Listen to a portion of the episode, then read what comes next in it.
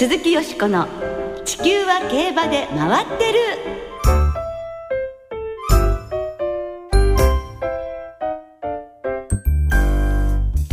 皆様こんばんは。お元気でいらっしゃいますか？鈴木よしこです。地球は競馬で回ってる。この番組では週末の重賞レースの展望や競馬界のさまざまな情報をたっぷりお届けしてまいります。最後までよろしくお付き合いください。今日ご一緒してくださるのは大関俊アナウンサーです。こんばんは大関です。よろしくお願いします。よろしくお願いいたします。もうね9月最後の放送で今週末はいよいよ秋の G1 第1弾スプリンターズステークスが行われます。大関さん実況だそうですね。そうなんですよ。短距離戦は初めてなので、うん、そのあたりでちょっと緊張はしてるんですが肩肘力を抜いて、できればいいなと思います。頑張ります。はい期待しています さて先週は神戸新聞杯が行われ今年の日本ダービー馬レイデオロが一番人気に応え秋初戦を勝利で飾りました強かったですねこの後は菊花賞ではなくてジャパンカップに向かうようです北サンブラックをはじめとするコバとの初めての対戦になりますがどんなレースをするか楽しみですね。ダービーと同じ舞台ということですよね。本番までに時間があります。さらに力をつけてくることでしょうね。期待したいですね。そして今週はスプリンターズステークスに加え日本から里のダイヤモンドと里のノブレスの2頭が出走する凱旋門賞が行われます。いよいよですね。去年に続いて凱旋門賞の馬券は日本でも買うことができます、日曜日は忙しい一日になりそうですけれどもね。たくさん当てたいですね、そしていいです。見たいですね、はい、この後は特集でその凱旋門賞を展望してまいります。お楽しみに鈴木よしこの地球は競馬で回ってる。この番組は JRA 日本中央競馬会の提供でお送りします。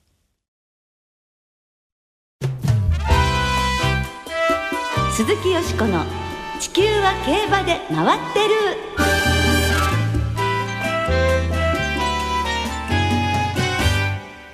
今年も日本で馬券が買えます。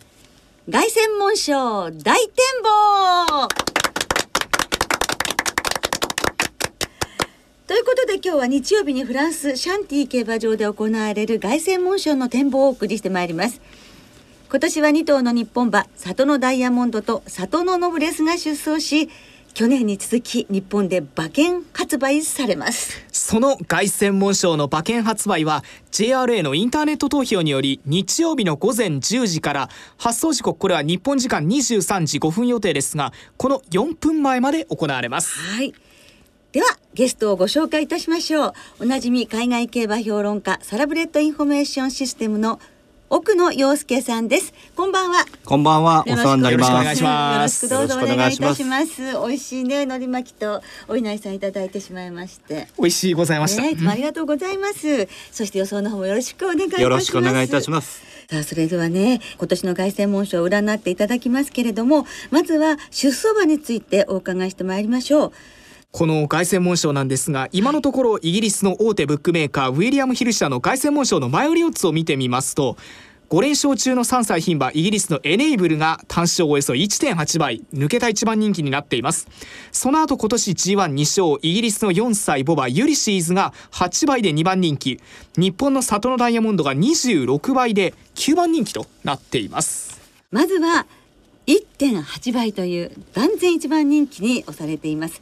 エネーブルについてお伺いいたします。ここまで圧倒的な強さで G1 を4連勝ということなんですが。あの成績について言いますともう文句なしですよね、はい、もう各レース5馬身ぐらい、えー、ちぎって、えー、なおかつ、えー、上半期の総決算キングジョージもえー、男も相手にやっぱり5馬身近く勝ってますので、ね、実績はえー、申し分なくてやっぱり人気になるのも分かるんですけれども、やはりこの馬についてはレース間隔がちょっと30日以上空いてるわけですよね。でこの30日というのがヨーロッパの場合は真夏の30日とちょうど秋の凱旋門の時っていうのは気温にして10度以上違うわけですね。はいでそうすると、ええ、特に牝馬の場合は、ええ自分の体を守るためにあの、えー、脂肪がつく可能性があるんです。でそれを一度あのジョン・コスナーに調教師も何気なく言ってたんですけれども冬になると冬のコートを着るあの馬もいるよまあエネーブルはそれに当たんないけどねっていうようなことを言ったんですけれども、ええやっぱりそれはちょっとやっぱりあの間隔を空けてる間に内臓に脂肪がついたりとかそういうことを危惧しての発言だったんじゃないかと思思いますね。え状況はどうなんですか？調教はあの順調にやってるみたいです。はいただ、えー、と実践を使ってないわけですからそのあたりがやっぱり過去の、えー、凱旋門を買った牝馬と違うところですね。いざ追い出した時に、今までのようにぐーんと出るスピードがなかったっていう、えーシーンを見ることもあるかもしれないですね。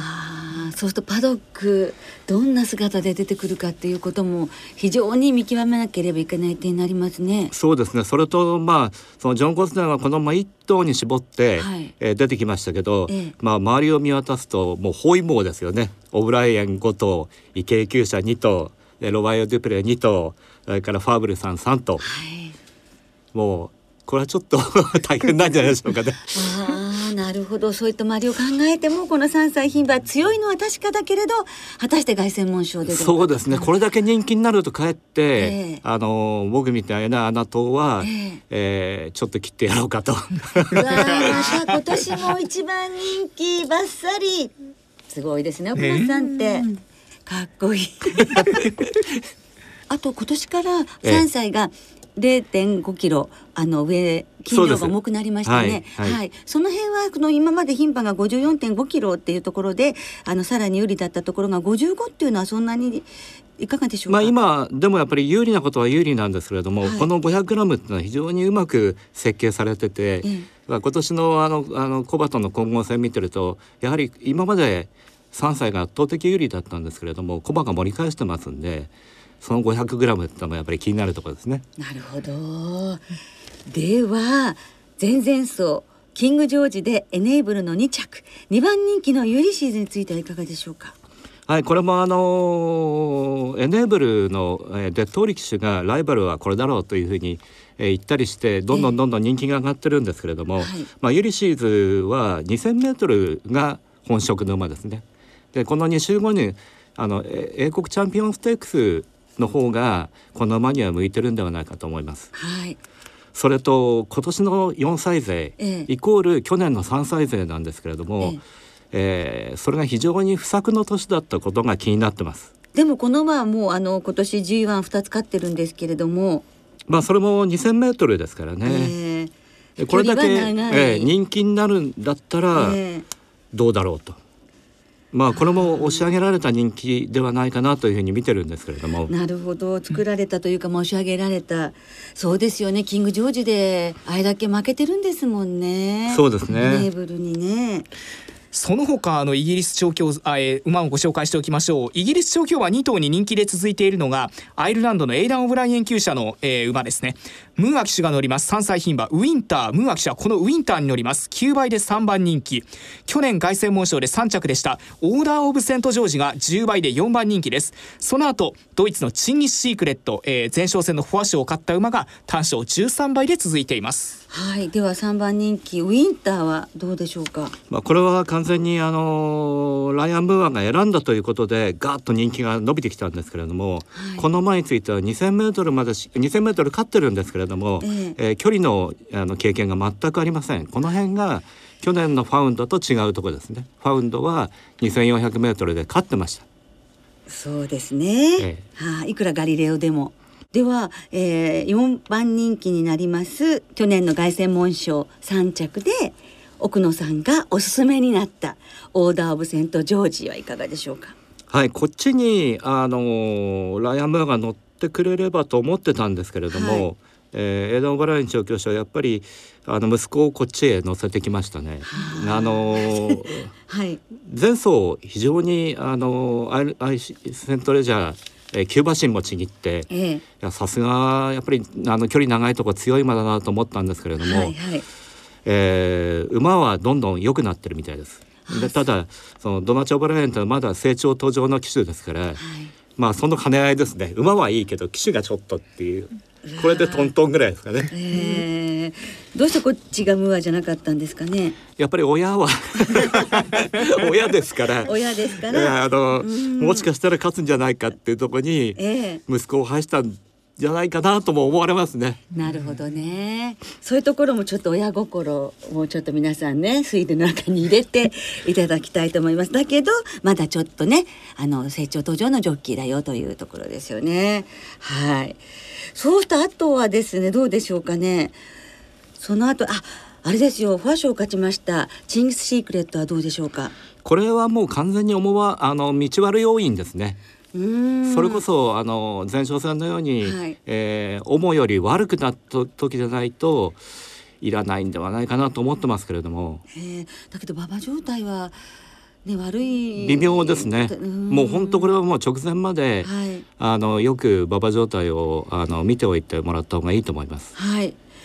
そうしますとチンギスシークレットは馬場が悪くなったらということでの注目馬ということになりますねわかりました。あとは日本の2頭ですよね。里のダイヤモンドと里のノブレスについても伺いたいのですけれども前哨戦のフォア賞で4着6着にそれぞれ敗退いたしました。このあたりは奥野さんどのようにお考えですか？サトノダイヤモンドは、まあ、あのサトノブレスの2番手を追走して、まあ、最終的に、えー、3頭にかわされて、えー、4着だったんですけれども着差3馬身半ですから、はい。えー、3馬身半というのは逆転可能な、えー、着差ですんで心配はいらないと思います。でかえって負けたことによってヨーロッパの陣営からのマークも薄くなったというのはかえって好都合だと思いますね。うーんそうするとあの馬場は馬場が多少悪くなったとしても大丈夫でしょうか？まああのルメールジョッキーは一か八かの騎乗をすると思います。もう直線向いてもしかしたら外へ出して叩いて叩いて、えーどこまで来れるかそういう競馬になると思います。そこでうまく、えー前がやり合ってくれてもうあの大外一騎が決まる可能性もなきにしもあらずだと思いますね。はい、さあその枠順っていうのも大きいと思うんですけれども、えー、里のダイヤモンドの枠順が13番枠ということになりました。やや外ということですね。はい、あのこの辺はどーこの、えーシャンティーの、はい。えージョッキークラブコースという2400メートルのコースは独特なスタイルをしてまして、まあ去年も、えー上位馬は11番枠、12番枠、16番枠でしたけど、外の方が有利ですね。ここがロンシャンと違うところですね。はい、中にはねうちの方が有利というふうにあの伝えてるところもあるんですけれどもそうじゃないんですね。そうじゃないと思います。はい、そうすると里のダイヤモンドの13番枠っていうのはいいわけですね。絶好ですね。ああどんなだからここでこう自分でこうできるだけ内を取りたいわけですよね。でも内に入ってきたいやもうそあの内外関係ないと思います。もうこの馬の場合はもう自分の競馬に徹して、ええ。もう去年の有馬記念と同様ですね。もうじっくり構えて、ええ。直線叩いて叩いて、ええ。それで、えー最後、えー北サンブラックを任せるかどうかということですから。はい、えじゃあかなりあの里のダイヤモンドに勝機ありというふうに奥野さんはお考えですか？はいもちろん勝機も含めて、ええあの必ずいい着順には来ると思います。まあ心強い。うん里のノブレスの方はいかがですか？はい、サゾンドブレスは、まあ、あの前走もあの先頭を切りましたけれども、えー今回もその目立ったあのペースメーカーというのがあんまりいないんですねだから必然的に、えーサトンドブレスが、えー主導するんではないかなと思われますね。はい。で五番五番枠はいあの絶好の枠ですねこれは。前に行くには絶好。はいはいうん。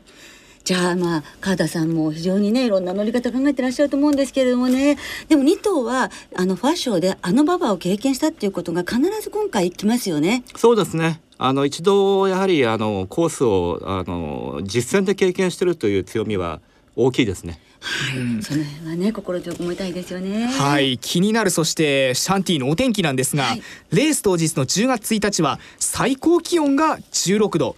日中の降水確率35%これはどう考えたらいいんでしょうね。微妙ですね。あの、まあ、この時期の、えーシャンティーというのはよしこさんもよくご存知だと思うんですけど雨が急に降ってきたりとか、急に寒くなったりとかあの気象のこう変化が激しいですから、まあ、その予報に関わらず、えーどうなるかというのは本当に当日になってみないと分かんないですね。うーんその他の奥野さんが注目されている馬は何でしょうか？えー、と3頭挙げます、はいブラムとカプリザラック、はい。えー、じゃあ三歳馬二頭。はい、はい。そしてザラク、はい。はい、4歳馬ということになりますがそのあの理由を教えてください。えーブラムトはフランス二冠馬ですね、はい。えー、2000ギニーとダービーをあの勝った馬です。ただ、えーフランスのダービーは2100メートル。えー、2100メートルになってからのフランスダービーは凱旋門勝ってないんですけれども、はい。この馬はとにかくゲートが下手で、ええ。出遅れて必ず最後盛り返してくるんですよね。こういう馬は勝てない馬でも2、3着ではあるんではないかと。そういうことでちょっと注目してます。はい。そしてカプリの方は？えーカプリはあええ。の前走英国セントレジャーのレースぶりが、ええ。僕は今年のレースの中でもちょっとハクビだと思ったんですけどもそれくらいちょっとしびれましたね。まああの相手は多少恵まれたところはあるんですけれども、それとまあライアン・ムーアがもう120%の子供の場合あの騎乗しましたんで、ええ本当はこのままムーア乗ってもらいたかったんですけど、はいまあ、ウェイン・ローダンという、えーこの人はあの、えーウィンターの主戦ジョッキーだった人ですね。ああじゃあ変わっちゃ、変わったんですね。そうなんですよ。なるほど、えー、カプリもでもアイリッシュダービーとね英国セントレジャーと連勝中ということでガリレオ3区です。ザラック私も気になってるんですけれども。そうですね、えー去年も、えー大外枠走ってますのででスミヨン騎手は去年あのリーディングを武藤騎手に取られて今年も絶対リーディング取り取り返すっていうんで今もう断然の首位を走ってますけれども、はい。えースミヨン騎手はこの馬のお母さん。はいザルカバ。もうあの時のレースはあの本当にすごかったんですけれども男馬の間を割ってはい。弾き飛ばして出てきましたけど、まあ、息子はまだそれほどのあの力はないんですけれどもやはり凱旋門賞の息子ですからその血がやっぱりこういうところで花開いても不思議はないなと思ってます。はい。ということでどのように変われますか？あの一応三連携を考えてますのでそのあの主軸としてやっぱりサトンダイヤモンドは信頼になる馬だと思います。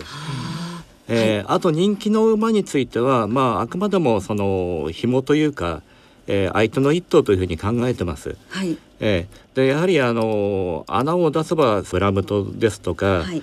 えーカプリですとか、はい。ザラックあたり。はい。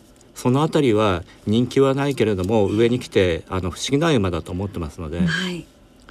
そのあたりを散りばめて、ええ。なんとか馬券を当ててやろうと。ねエネイブルがあれってことになってさすが奥野さんっていうことが今年も起こるかもしれませんね。え本当にあの貴重なお話ありがとうございました。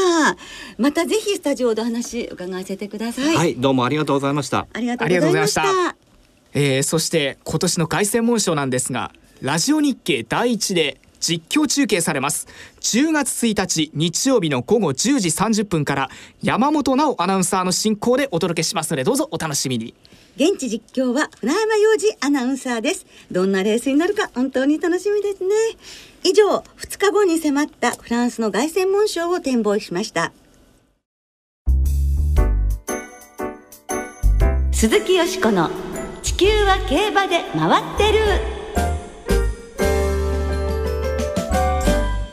ここからは週末に行われる重賞を展望していきましょう。その前に先週の結果を振り返りましょう。淑子さんは神戸新聞杯を生まれん1点でオールカマーは生まれん2点で東西ともに的中おめでとうございます。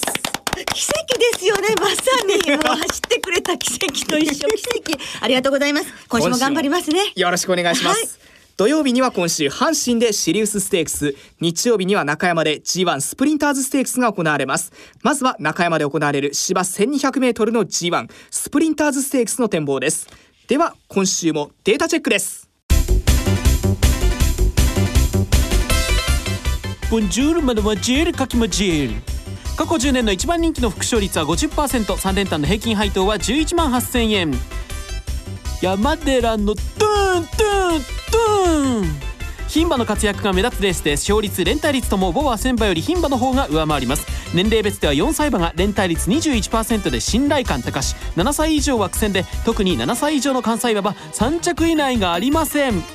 あとっちゃんやめてあげて。ローテーションを見るとセントウルステークス組の中3週はもちろんのこと中5週から中9週で出走する馬も複勝率21%近年もソルベイグや浮世の風スノードラゴンなどサマーシリーズからの直行組が上位に食い込んでいます。ダイアナヘイローってそんなわけないやん。ほんまや。山本でした。ドゥーン。村上庄司さんでございました。さすがですね。はい、はい。ダイナダイアナヘイローです。竹豊騎手ですね、29日の金曜日正午の段階で中山は天候晴れ芝ややおもダート不良となっています。木曜日に58.5ミリと結構雨が降ったようです。うん。ただ日曜日の中山は晴れ時々曇り最高気温25度といった予報が出ています。はい。よしこさん秋の G1 の開幕戦はい。どんな狙いにしましょうか、運試しですよね。私は思い切って混戦模様ですので、サマーチャンピオンに輝きました、ラインミーティア3枠5番に期待したいと思います。はい7歳馬ですけど、関東馬ですからね、大丈夫かなって思いますね。本当にね、2代母の父がオグリキャップということで、オグリキャップの血を引くこの馬がもう G1 の舞台に来てくれた、出てくれるっていうだけでも嬉しいので、応援いたします。ラインミーティアから1番、2番、7番、8番、13番に流してみたいと思います。生まれんですね。はいはい。スノードラゴンが来たら結構な高配当にこれなりそうですけれどもねそうですよ G1 ホースですからね。はいはい。さあ、大関さんは？私はですねフィデューシアがこうポンと行って三浦康生騎手うん。ここで初 G1 あってもいいんじゃないかなというところですね。復帰されてからね、成績もいいですものね。はい。そこですね、単幅にしてみたいなと思います。はい。では続いて阪神で行われますスタート2000メートルの G3 シリウスステークスを展望していきましょう。ではこちらもデータチェックです。何を言う？早見言う過去10年で一番人気の副勝率は 70%3 連単の平均配当は4万1000円ハンデ戦ですが超高配当は出づらいレースです痛いの痛いの飛んでけー過去10年で5頭もの勝ち馬を出しているオークランドレーシングクラブトロフィー。今年のドラゴンバローズも要注目の一頭ですがここはもう少しひねりましょう。年に一度のダート 2000m の重賞だけにリピーターが多くワンダースピードダークメッセージヤマニンキングリーナイスミーチューナムラビクターなどが2年連続で好走。前走着順が悪くても前の年より重いハンデでも来ているので去年の好走馬は今年も侮れません。ビエナルで Yes I down あそれいただき山本でしたドゥンドゥンおお、素晴らしい。小塚ディレクターからも、オッケーって、よくわかりましたっていうお褒めの言葉がありましたよ。さすがですね、直くん。シリウスステークスが土曜日に行われますが、29日の金曜日正午の阪神の天候は、晴れ、芝ダートとも良です。土曜の阪神は晴れ、最高25度という予報が出ています。さあ、よしこさん、こちらはいかがでしょう、もうねずっと応援してます12番の三つ葉頑張ってほしいですね。57.5キロですけどこれをね超えていかなければまた先は見えてこないってことですから三つ葉本命です、はい。ここから5番6番13番に生まれ流したいと思います。はい。はい。ではリスナーの皆さんからいただいた予想もご紹介していきましょう。ワールドエースさんです。いよいよ秋の G1 シリーズ開幕。スプリンターズステークスは西田騎手ラインミーティア。お一緒です人馬とも初 G1 制覇に期待とはい。いうことですね、西田騎手は9年ぶり2回目の G1 という G1 ことでですからね。頑張ってください。うまいもんさんシリウスステークスモルトベーネ。阪神コースならいけると思います、スプリンターズステークスはレッドファルクス両方ともデムーロ騎手に期待ということですね、札西さんはスプリンターズステークスカレンちゃんやスリープレスナイトと同じ気配を感じる上がり馬ダイアナヘイローに期待したいですと、はいサムライタイガースさんはレッドファルクスの復活に期待したいですと王者復権に期待。シリウスステークスは安定感ピカイチの三つ葉ということだそうです、ラブゾーンリミ一族大好きさん。スプリンターズステークスはビッグアーサーです。休み明けですが鉄砲が効くタイプの馬なので2個目の G1 タイトル獲得に期待しますということだそうです、ね本当皆さんそれぞれにねお気持ちがありますよね。どうもありがとうごありがとうございます来週は毎日王冠。京都大商店の展望を中心にお届けいたします。お聞きの皆さんの予想もぜひ教えてくださいね。お待ちしています。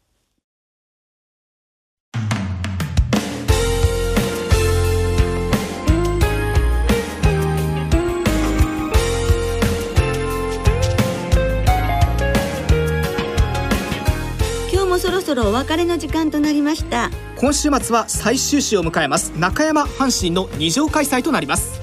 日曜日の中山競馬場には俳優の藤原竜也さんが来場。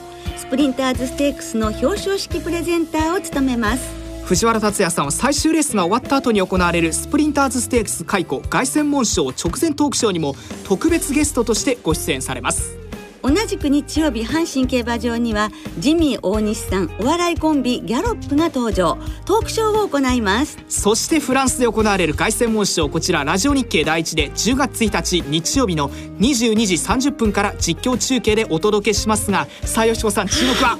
私はやはり里のダイヤモンドを応援します。そしてエネイブルザラックって言ってみたいと思います、はい。さあどうなりますか？みんな一生懸命応援しましょうねそれでは日本そしてフランスの週末の競馬存分にお楽しみください。お相手は鈴木よしこと。大関俊でした。また来週元気にお耳にかかりましょう。